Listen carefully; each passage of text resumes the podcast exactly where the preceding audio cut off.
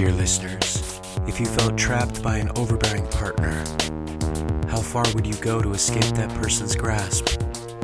This is Jones and Wolf, a monthly audio fiction podcast featuring original music. This month's story, Until the Death of Us, explores how far some people will go to be free. Enjoy.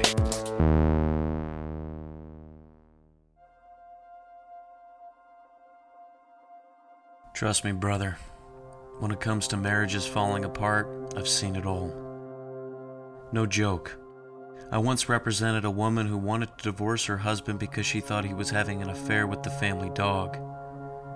She didn't have any hard evidence, but she was convinced about what he was doing with their brown lab, Viola.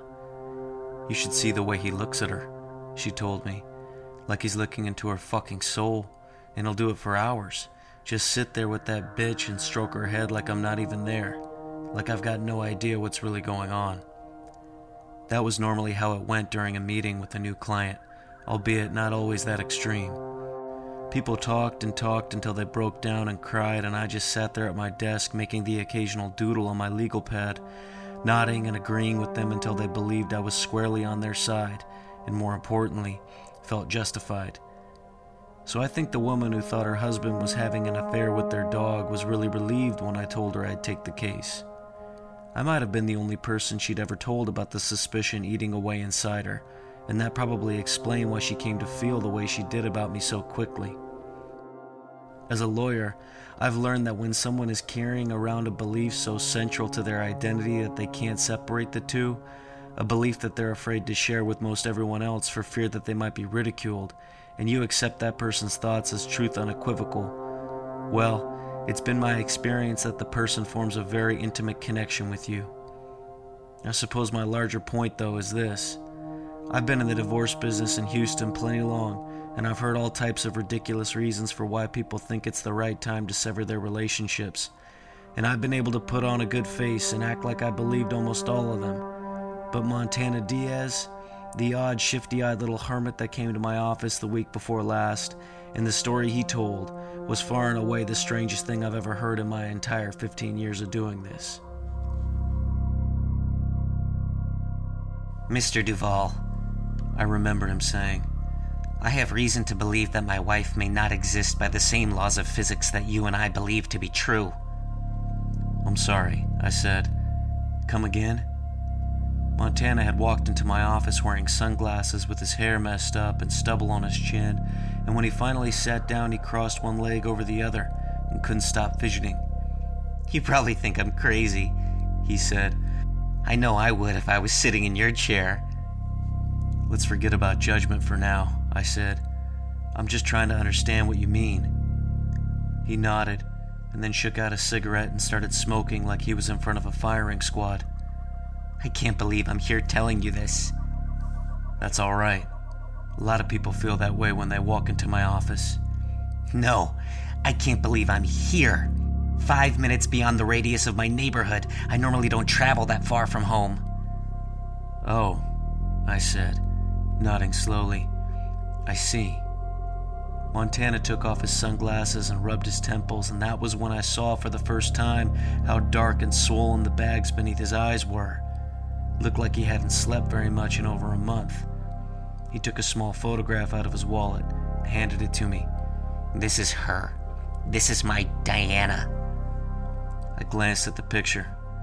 She wasn't exactly the most beautiful woman I'd ever seen. And every night she makes up one excuse or another to leave the house. Sometimes she says it's because she wants to buy some ice cream. Other nights, she tells me she's just gonna drive around for a bit to see the stars, but every single time it's the same. She doesn't return. Not until I fall asleep, that is, and when I wake up, she's right there beside me. I nodded again slowly. The more Montana talked, the more he twitched. He'd already lit another cigarette. Look, Mr. Diaz, I said. The situation you're describing doesn't really sound that uncommon. Please don't do that. He'd frozen and was cringing in pain all of a sudden. Please, I don't like it when things start moving around all over the place. I stopped spinning the framed picture of my law school graduation that I kept on my desk and put it in a drawer instead. Could only assume that was what had set him off. What I'm trying to say, though, I continued, is that maybe what you're describing is work better suited for a private detective. I've already hired three. They all told me the same thing. Which was what? He sighed and looked at me for a moment, and it was the first time since he'd walked in that I saw something in his eyes that I'd recognized in other clients. That worn out expression of resignation and vulnerability that comes with telling a stranger the absolute truth that's hiding within. They all told me that my wife is a ghost. If you haven't guessed by now, I'm single. Don't get me wrong, though, I don't have anything against marriage personally. I just happen to have a different outlook on it than other people. Whereas most couples decide to get hitched at the apex of their passion and happiness, I'm always approaching it from the end game when the two can hardly stand to be in the same room anymore and are only united by their mutual desire to fight tooth and nail over something as petty as who gets possession of the entertainment center. Still, I've never been opposed to the idea. I just think a few things should be changed. I'd rewrite the contract, for instance, so that instead of lasting an entire lifetime, the partnership clause was a little more reasonable, like five years with the option to renew or opt out penalty free after three and a half. I actually think wording like that would help more people stay together. There's less pressure that way. The phrase, until death, has always sounded more appropriate for a prison sentence rather than what's supposed to be the happiest day of someone's life.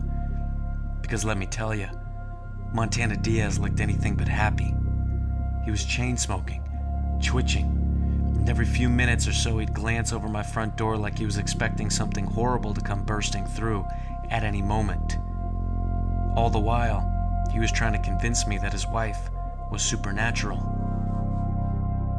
Every single one of those detectives followed Diana the moment she left her house, and each night she went to the exact same place the Hotel Eucalyptus, just west of the airport, and they all witnessed the same thing.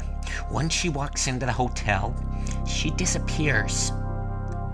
The detective saw that personally?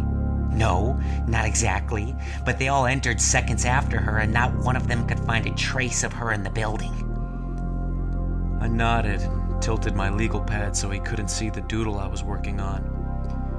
Forgive me if I'm stating the obvious, Montana, but have you ever just asked her where she's been? Of course. She always has an excuse.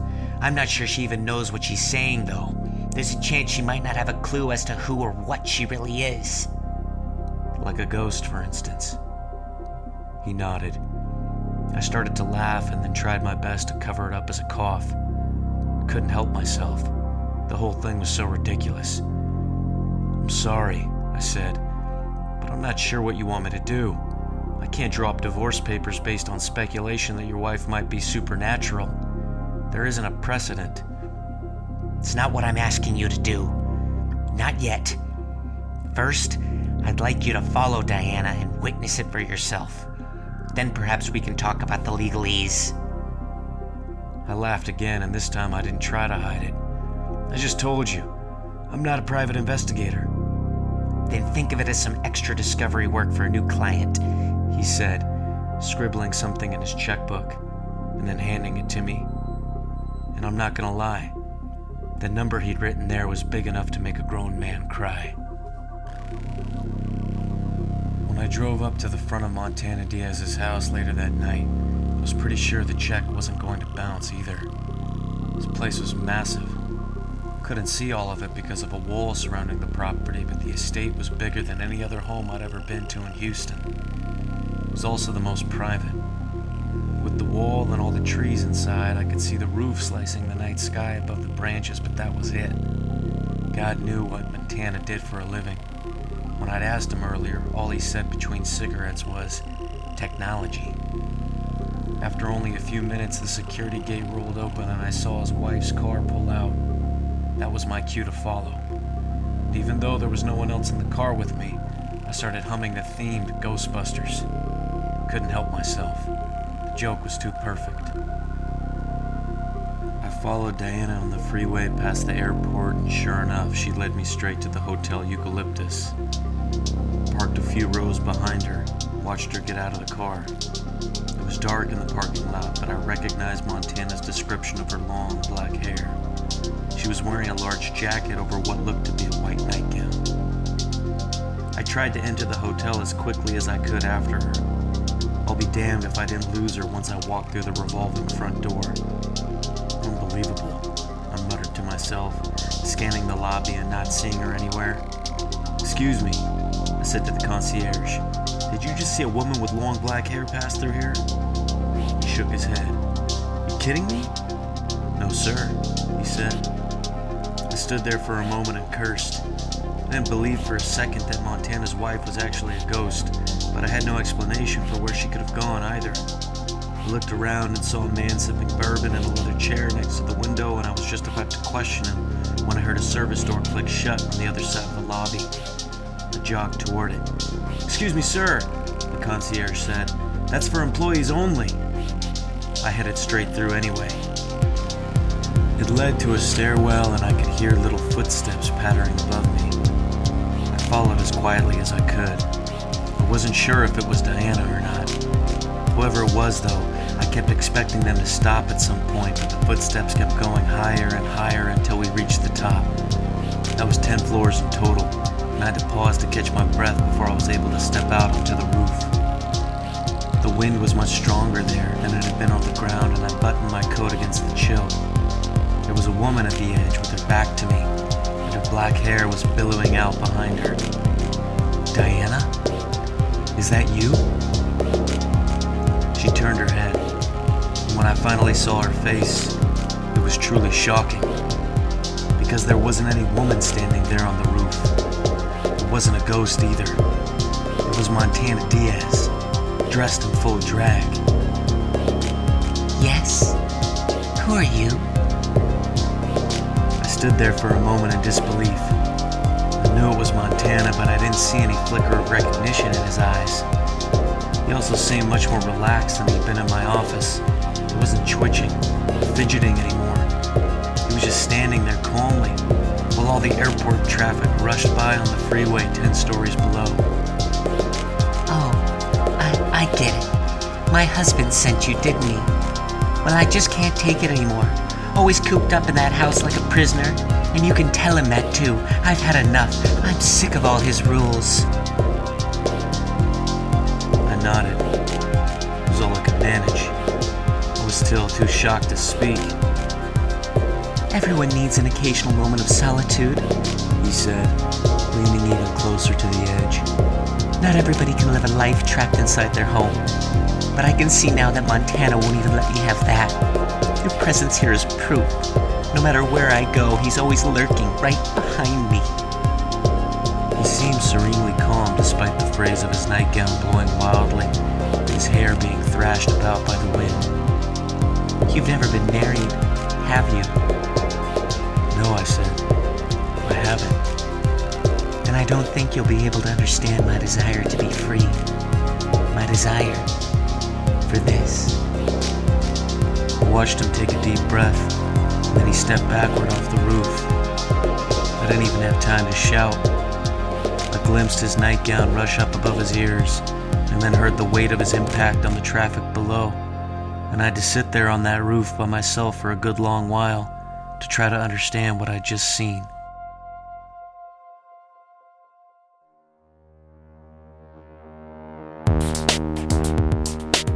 It's a little like Romeo and Juliet, don't you think?